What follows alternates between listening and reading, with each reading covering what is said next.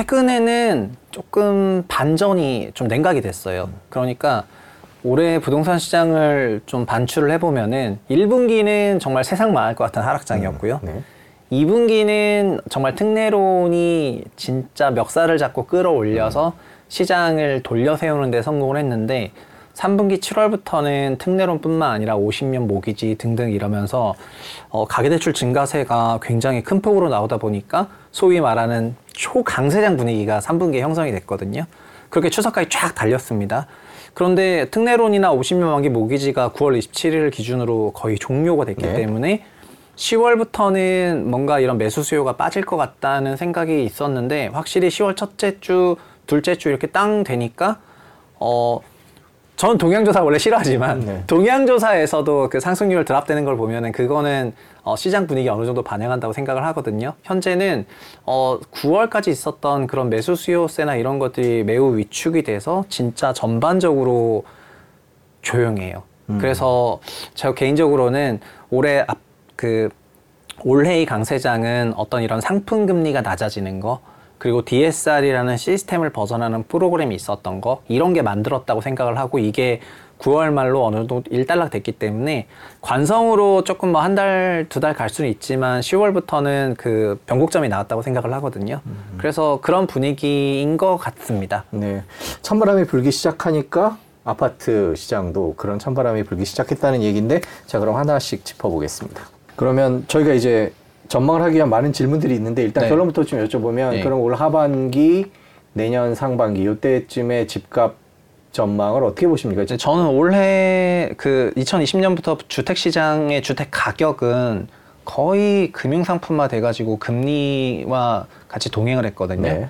네. 그런데 금리라는 게 뭐 기준금리 있고 시장금리가 있고 그러니까 그 은행채 금리라든가 채권 국고채 금리가 있고 또 상품 금리가 있는데 우리 가게는 대출 상품 금리를 쓰잖아요. 그래서 앞에 두 개가 뭐 어떻든지 간에 결국 상품 금리가 싼지 안 싼지가 저희의 실질적인 부담이 되는 건데요.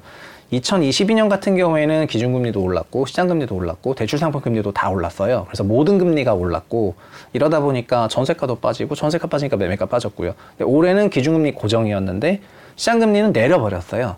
상품금리는 시장금리 내린 것보다 더 내려가지고 체감 금리는 완전 내려갔죠. 근데 이것도 물론 신규는 완전 내려갔고 보유하신 분들은 뭐 그렇게 티 안 나게 네. 내렸기 때문에 어, 나는 금리 부담 똑같은데 뭔 소리야 할 수가 있지만 신규 모기지 금리는 진짜 100bp 내려갔어요. 근데 지금 10월 넘어서부터는 시장 금리가 좀 올랐고요. 그 다음에 상품 금리는 아직 안 올랐지만 아까 상품 금리는 이제 이제 오르고 있거든요. 신용 대출부터. 그래서 신용 대출 오르고 나서 그다음 모기지 올라간다고 생각하면은 지금 시점 이후부터의 금리는 좀 상승 국면이라고 봐야 될 것 같아요.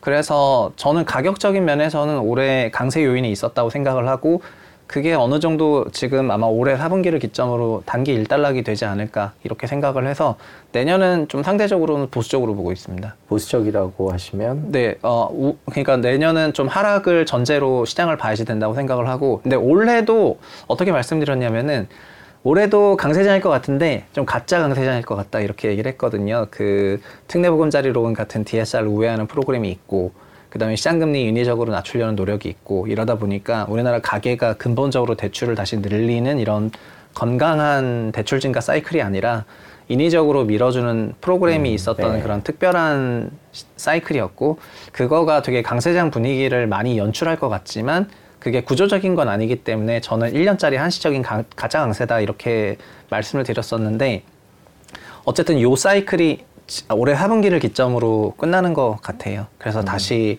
어, 22년 환경으로 좀 돌아가는 게 아닌가. 근데 22년만큼의 그런 강력한 막 금리 인상 사이클은 아니잖아요. 이미 올라와 있는 레벨에서 뭐 소위 5, 60pp 조정이기 때문에 뭐 일부 하락할 거로 조금 생각을 하고 있습니다. 음. 그러면 이제 바닥을 지났다라 그러면서 이제 집을 사야 된다라고 생각하시는 분들 그렇게 말씀하시는 분들도 있는데 아직은 바닥이 아니다 이렇게 봐야 될까요? 아니면 지금은 바닥 언저리쯤이고 뭐 살짝 오르락내리락 할 거다 이렇게 봐야 되는 건가요? 아, 저는 지금 가격이 어 이, 이거를 좀 더 말씀드리고 싶은 거는 어 22년에 어떻게 그렇게 드라마틱하게 수요가 빠질 수가 있을까? 이게 금리가 올랐으니까 빠졌다라고 많은 분들이 생각하시겠지만은 22년부터 DSR 도입하면서부터 수요가 녹았거든요. 그러니까 이, 우리나라에서 22년 1월 전까지는 DSR이 사실상 거의 없었고 DTI가 있었는데 뎁투 인컴이 60%였어요. 그래서 DSR은 결국 40%이기 때문에 20% 포인트를 한 해 연도에 일거에 조정을 하게 되거든요. 네. 그러니까 금리도 오르긴 올랐지만 우리가 대출 받을 수 있는 룸 자체가 완전히 위축이 돼 버렸는데요. 문제는 뭐냐면은 주택 가격 레벨은 역사상 최고 레벨에서 그거에 따라서 어느 정도는 빌려야지 되는 건데 뒤에 그게 60%에서 40%가 돼 버리면은 완전 못 빌려 버리는 네. 거잖아요. 그러니까 요 간극만큼 수요가 완전히 녹았다고 생각을 하거든요. 그거를 올해 어떻게든지 간에 상품금리 100bp 낮춰가지고 조금 끌어올려 준 건데 이거가 내년에 없어지면 다시 또 수요가 녹을 것 같아요. 네. 그래서 저, 저 개인적으로는 계산을 해보면은 DSR 40%일 때 우리가 돈을 빌릴 수 있는 최대치가 있다 보니까 그거를 우리 소득 대비 주택 가격 배율로 했을 때는 여전히 어, 좀 조정이 많이 돼야 돼요. 그래서 그게 내년에 뭐 무조건 조정이 온다 이게 아니라 아직 우리 소득 대비해서 DSR 40%가 유지됐을 때 현재 주택 가격이 지지되기 어렵다. 음, 네. 이렇게 말씀을 드리고 싶고 그러니까 거래 없이 쭉 가던가 아니면 몇 년 더 우리가 소득을 좀 올려야 되던가 이런 상황이 좀 나와줘야지 될 것 같습니다. 네. 그래서 거래량도 이거를 반증하고 있다고 생각하는데 올해 그러니까 어떤 거래가 있냐면은 이 DSR이라는 거대한 시스템 속에 저희가 놓여져 보니까 DSR 예외한 거래, 뭐 증여성 매수 거래, 아니면 정말 돈을 많이 벌어가지고 소득이 넘쳐서 그냥 현금화하는 그런 이런 거래들만 올라와서 이게 정상 실거래량의 뭐 소위 한 40% 정도로 음, 네. 거래량이 올라오는 것 같고 일반적인 거래는 안 되는 거예요. 그래서 지금이 완전 정상적인 상황은 아닌 것 같습니다. 네. 최근에 전세 분위기는 어떻습니까? 전세 시장이 아파트 같은 경우에는 전세 가격이 올라갔다 이런 기사들도 좀 나오고 있는데요. 네, 그게 어, 전세 시세는 실제로 실거래 지수로 보면은 많이 올랐어요. 그러니까 많이라고 하면 좀 너무 수치가 없어서 너무 붕 떠 보이는데 전세 같은 경우에도 작년에 재작년 기준으로 거의 피크 때는 지수 기준으로 한 135에서 140 육박하는 그런 지수가 110대까지 빠졌다가 지금 110 중후반까지 왔으니까 바닥에서 한 6, 7% 올라왔거든요. 어, 매매 실거래 지수도 그거보다 좀 더 올라왔고요. 그래서 전세가랑 매매가랑 원래 같이 가는 게 맞으니까 어, 전세 올라간 만큼 매매도 올라갔다고 하면 될 것 같습니다. 다만 그럼 전세 왜 올라가냐 이렇게 생각할 수가 있는 건데 전세라는 거는 기본적으로 대출 금리가 낮아지면은 전세에 대한 그 전세 자금 조달 비용이 부담이 좀 낮아지니까 전세 가격을 좀 올려 받을 수 있을 만한 근거가 되는데 작년 같은 경우에는 전세 대출이 4% 후반에서 5% 초중반 이런 전세 대출 상품 금리가 많았는데 올해는 2분기, 3분기 때 그 미국 연준 금리 인하 기대감이 2, 3분기에 굉장히 많았고 또 정부 당국에서도 시장 금리 내리라는 얘기를 했고 상품 금리가 내려갔거든요. 그래서 전세 대출 보면은 막 4% 초반 이런 게 많아져서 작년이랑 비교하면은 상품 금리가 100bp 내려갔어요. 음. 그러니까는 100bp 내려간 만큼 전세 금액을 좀 올릴 수 있는 그런 환경이 돼가지고 어 그래서 금리가 내려가면 전세가가 폭증했던 걸 우리가 20년, 21년에 봤었고요. 금리가 올라가니까 전세가가 급락한 걸 22년에 봤었잖아요. 올해는 상품 금리가 100bp 내려갔으니까 전세가가 올라갔고요. 그 전세가 올라간 만큼 매매가도 쿠션 쳐서 같이 올라간 환경이었습니다. 근데 여기서 뭐 내년 얘기는 조금 조심스럽긴 한데 올해 9월부터 연준 FMC 이후에 어쨌든 미국 장기채 금리가 튀었고 최근에 완전 튀다가 조금 조정을 네. 받긴 했지만 어, 한 달 전이랑 비교하면은 한 60pp 이상 올라왔거든요. 그것 때문에 한국에서도 그 대출 상품 금리가 8월 대비 10월은 거의 60pp 올라왔어요. 그래서 지금 4분기 들어서는 상품 금리가 올라가고 있는 추세인 거거든요. 그래서 10월부터는 조금 전세 가격이 어느 정도 그 상단이 좀 막히지 않겠냐 이런 생각을 약간 하고 내년에는 그 대출 상품 금리가 올라가는 영향을 좀 받지 않겠는가 그렇게 생각을 하고 있습니다. 저희가 전세 얘기를 할 때 또 눈여겨 보는 게 전세 가격이 오르면 덩달아서 매매 가격을 좀 올리기 네. 때문에 아파트 가격이 이제 향후에 전세 가격에 영향을 받아서 좀 올라가는 거 아니냐. 물론 지금 살짝 올랐습니다만은 그런 네. 전망들도 있는데 네. 그런 분위기는 어떻게 봐야 할까요? 아, 그거는 올해가 그런 분위기였습니다. 네. 그러니까는 20년, 21년에도 전세 가격이 급상승했고 매매 가격도 비례해서 상승했고요. 22년에도 전세 가격이 급하락을 했고 매매 가격도 비례해서 하락을 했습니다. 올해도 전세 가격이 상승했고 매매가도 상승을 했거든요.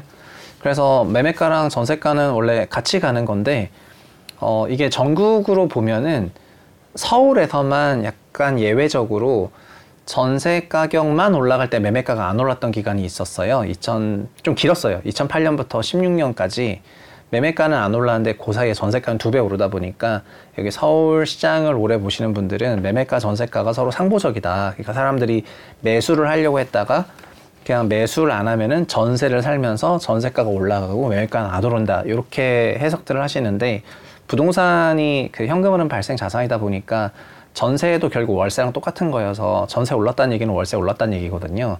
그러면 월세가 올라가면은 부동산 상품 가치 올라가는 거랑 똑같이 주택도 월세 전세 그 전세 월세 매매가 같이 움직여 왔는데 서울의 그 8년의 그 경험으로 일부에서는 그런 시각들이 있는 거예요. 근데 지난 3, 4년만 보더라도 똑같이 전세 매매 같은 방향이었고요. 올해도 같은 방향이었고 그래서 내년에도 당연히 같은 방향일 거고 그럼 내년은 뭘, 뭐가 결정하냐라고 하면은 기본적으로는 전세 상품 금리, 전세 대출 금리, 시장 금리가 올해 좀 유난히 낮춰줬는데 그게 지금 만약에 올라가는지 안 올라가는지 조금 봐야지 될 것 같고요. 물론 금리 금리만 결정하는 게 아니라 뭐 공급 전반적인 거 공급 준공 물량 많고 이러면은 임차 공급 늘어나니까 임차료 하향 요인이 되고 이게 전세가 안정에 영향을 주는데 공급이랑 금리를 같이 보면서 좀 판단을 해야지 될 것 같습니다. 근데 지금 현재 금리는 어 올해는 전세가 상승 요인이었고요. 아마 4분기나 내년은 전세가 좀 하락 요인으로 작동할 것 같고요. 시장 금리가 올라가고 있으니까. 공급은 이제 입주를 보면 되는데 입주는 올해보다는 내년에 좀 빠진다고 한다면은 입주만 봤을 때는 전세가 안정화 요인이 상승 요인이 있는 거잖아요. 그래서 두 개가 좀 힘겨루게 할것 같은데 근데 저는 최근 몇 년은 공급보다는 확실히 금리가 영향력이 너무 컸었어 가지고 금리 영향이 좀 크다고 생각하다 보니까 전세가는 올해 4분기를 기점으로 좀 단기 고점 찍지 않을까 이렇게 생각을 하고 있습니다. 저희가 가격 전망을 할 때 지금처럼 네. 금리 얘기도 했지만 공급 얘기도 많이 하지 않습니까? 정부가 네네. 최근에 공급 관련된 대책을 많이 내놨는데 네. 어떻게 보셨습니까? 아, 공급은 저는 개인적으로 공급 대책을 내니까 더 공급 걱정이 되더라고요. 원래는 제가 공급 걱정을 별로 안 했었는데 네. 이 대책이 이렇게 나오는 걸 보니까 진짜 일단은 공급 대책도 나왔던 맥락이 있었는데 어 올해 3분기부터 7, 8, 9월에 주택 가격이 크게 올랐어요. 그때부터 50년 만기 대출도 있었고 특례론도 피크였고 막 시장금리 내려가고 장난 아니었거든요. 그래서 가격 강세 요인이 확 시현이 되는데 그러다 보니까 가격이 올라가면 항상 공급 얘기가 나와서 그 시중에 공급 부족론이 있었고요. 그래서 9월 달에 청와대에서 9월 위기설 없다 주택 공급 대책 내겠다 하면서 공급 대책이 이제 확 그 viral이 됐습니다. 추석 전에 공급 대책을 냈는데 어, 공급 대책의 골자는 이런 거였거든요. 지금 시장에서 말하는 공급은 어, 올해 입주까지는 괜찮은데 올해 분양 착공이 너무 적기 때문에 3년 후에 그 입주가 너무 적어질 것 같아서 그러니까 3년 후에 공급을 얘기하는 거였어요. 그러니까 올해 분양 착공을 어떻게 하면 다시 많이 할 수 네. 있는지 뭐 이런 거를 얘기해 줬으면 좋겠다라는 거였는데 9월 26일에 나왔던 공급 대책은 올해 분양 착공 정말 적다. 이러면서 일단 좀 사실관계 방점을 찍어줬습니다. 뭐냐면 인허가 받은 물량이 인허가 받고 착공을 못한 게 33만 호가 넘는다. 이게 역대 최대 규모다.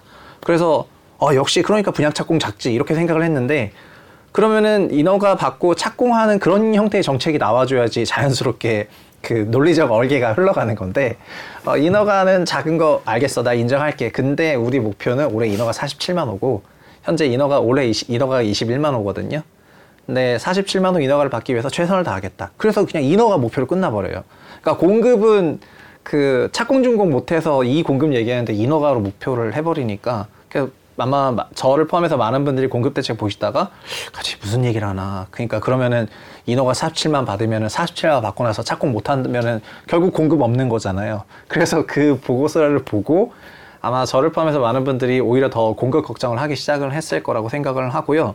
요약하면은 메타버스 공급이죠. 가상의 세계에서 인허가만 받아놓으면은 실질 세계에서 뭐 분양 착공 모르겠고 준공 되겠지라는 되게 메타버스 공급 정책을 써가지고 어 진짜 원래 그 전까지는 시장에 공급 우려가 없었는데 이게 이 대책이 나오고 나서는 아 진짜 인허가하고 착공 못하는 게 장기화 돼 가지고 그래서 2026년에 정말 공급이 부족해지는 거 아닌가 이런 우려를 더 키웠다고 생각을 합니다.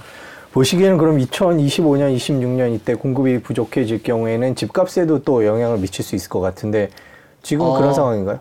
네, 그게 그런 상황이 어, 항상 있어 왔었는데 그 반대 상황도 있었고 그런 상황도 있었거든요. 그러니까 2000, 뭐 가장 대표적인 거는 뭐 94년도가 되겠죠. 그 노태우 정부 때 200만 원 공급하겠다 그래서 2년 만에 다져버렸더니 93, 4년 기준으로 어, 전국에 아파트 500만 원 정도밖에 안 될 때 200만 원가 주어지면서 입주 효과가 있었고 그래서 90년대 초강세 장이었는데 입주장이 대거 찾아오면서 주택 가격이 약세로 흘렀고요. 그 반대인 경우에는 2008년, 2010년에 이런 비슷한 경우가 있었는데 어, 분양 착공이 20만 원으로 떨어져 가지고 원래 우리가 한 30 몇만 원 해야 되는데 20만 원으로 떨어지다 보니까 그때도 이때 비슷하게 입주 물량이 너무 적어져서 앞으로 공급 부족이 좀 올 것 같다 이런 얘기가 있었고요. 미니 공급 과잉 얘기도 있었는데 2015년에 어, 분양이 50만 원대로 올라가면서 그럼 2018년도에 입주 폭탄이 온다. 이거를 당시 국토부 장관도 얘기를 할 정도로 2018년 공급 약간 우려스럽다. 너무 많이 했다. 네. 이런 얘기를 한 게 이게 항상 있었거든요. 그런데 우리가 체감으로 이런 공급량 조정에 따라서 가격이 변했다고 잘 못 느끼실 텐데 왜냐하면은 어, 주택은 사실은 어떻게 보면 공급보다는 수요가 더 중요했었어요. 그래서 경기와 그 당시에 어, 그 수요적인 요인, 대출 증가율 이런 거가 되게 탄력적으로 변하는 분위기 속에서 공급이 그냥 잘 따라붙었냐 못 따라붙었냐 이런 거가 공급은 상대적으로는 차선이 요소였거든요. 그렇지만 이런 영향이 없었던 건 아니었기 때문에 그래서 아마 2025년 6년 정도 되면은 그때 만약에 수요가 견조해 버리면은 그때는 이 공급적인 게 어, 이- 영향을 줄 거고요. 2025, 6년 됐는데 여전히 수요가 위축적이다. 대출도 잘 올라갈 만한 환경도 아니고 이러면은 그냥 공급 문제는 2013년에 그랬던 것처럼 2011년에 그랬던 것처럼 그냥 아무런 영향 없이 넘어갈 겁니다. 그러니까 2008년도에 30만 원 하다가 20만 원 떨어지니까 2011년도에 공급 적다 이런 얘기 많이 나왔었는데 2011년 되니까 더 빠졌어요. 네. 수요가 더 위축이 네. 돼 가지고 그래서 공급보다는 어, 수요를 좀 보셨으면 좋겠다 이렇게 말씀드리겠습니다. 저희가 또 이제 올 상반기에 많이 걱정했던 게 미분양 상황이었는데 지금 뭐 요즘에 청약 시장 같은 경우에 사람이 몰린다는 얘기도 있고요. 지방 같은 네. 경우에는 어렵다는 얘기도 있고 네. 지금 이런 분위기가 계속 되고 있습니까? 아 이게 정말 상황이 아주 혼재되어 있다고 네. 저는 생각을 하고 있는데 네. 어, 기본적으로는 분양 경기는 어, 좋지 못합니다. 어, 그러나 일부 지역의 분양 경기, 분양가 상한제 주택이라던가 하는 거는 뭐 너무 초호황이라고 생각을 하고요. 네. 특히 6월, 9월, 12월에 있었던 3기 신도시 사전 청약 같은 거는 6월 달도 호황이었고 아마 이번 달도 호황일 것이고 12월에도 초호황일 거라고 생각을 하고요. 왜냐면 분양가 상한제로 주변 시대보다 훨씬 낮게 공급하니까요. 네. 그리고 분양 가격도 바로 그냥 올라가는 게 아니라 올해 초중반만 하더라도 시세보다 낮거나 시세 신축이 시세와 똑같았 기 때문에 분양 메리트가 있었거든요. 네. 그래서 이런 분양들은 잘 됐습니다. 그리고 올해 8월 누적으로 분양이 11, 10만 원 정도밖에 안 돼요. 그러니까 연간 30만 원 하는 나라에서. 그래서 아마 올, 올해가 어떻게 보면은 역사상 최저 분양일 것 같거든요. 리먼 위기 때도 21만 호 정도 했는데 올해는 뭐 한 16, 17만 호 하고 끝날 것 같습니다. 그러니까 완전히 최저 분양인데 그러다 보니까는 그 분양이 너무 적어지니까 미분양이 좀 줄었어요. 그래서 작년 9월에 7만 5천까지 막 이렇게 피크 치고 가다가 1월 기준으로 현재는 6만 2천까지 빠졌으니까 미분양 대책이 조금 나왔다 나와서 어, 뭐 분양 경기가 풀리나 보다 이렇게 생각하실 수가 있는데 사실 그 기저에는 분양 안 하니까 미분양이 안 생긴 거지 해- 평년처럼 했으면은 10만 호도 넘었을 거예요. 네.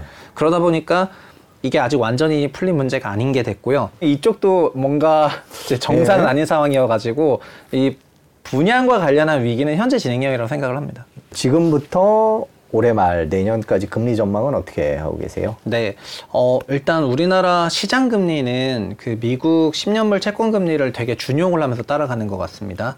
그래서, 어, 그것도 9월부터 그래서 우리나라 시장 금리도 좀 튀는 네, 속도가 네. 가파르게 나타났거든요. 그리고 상품 금리는 시장 금리를 좀 반영을 하면서 상품 디자인을 하게 되어 있는데 올해는 유난히 그 대출 수요가 적다 보니까 그 금리 인하를 해서 대출을 좀 많이 받으려고 하는 그런 소위 어, 역마진 상품들을 많이 도, 그 도입을 했던 것 같습니다. 역마진 모기지도 그렇고 그리고 우리가 DSR을 썼기 때문에 소득이 못 따라가서 DSR 우회하기 위해서 50년 만기도 나왔었던 거고요. 근데 이 부분에 대해서 정부가 최근에는 이런 것들을 통한 우회 대출 증가를 좀 관리하려고 하고 있다 보니까 내년에는 요 부분이 그렇게 우호적인 환경은 아닐 것 같고요. 그리고 시장 금리는 어쨌든 지금 다시 올라가고 있어서 그리고 올라갈 만한 환경이라고 생각이 되고요. 미국에서 뭐 금리를 낮추겠다 등등 이런 말이 있긴 하지만 연초만 하더라도 올해 빠르면 9월에 금리 인하가 있었고 한 5월까지만 해도 11월에 금리 인하가 있었다가 7월 되면서부터 상황이 조금 달라져가지고 금리 인하가 내년으로 넘어갔다가 어, 그 내년으로 넘어간 것도 내년 최초 인하 시기가 6월 달이었다가 얼마 전 또 7월 달이었다가 이렇게 점점 뒤로 가는 구간이 있고 중요한 거는 인하폭도 원래는 100bp였는데 9월 FOMC를 하니까 50bp로 또 줄었잖아요.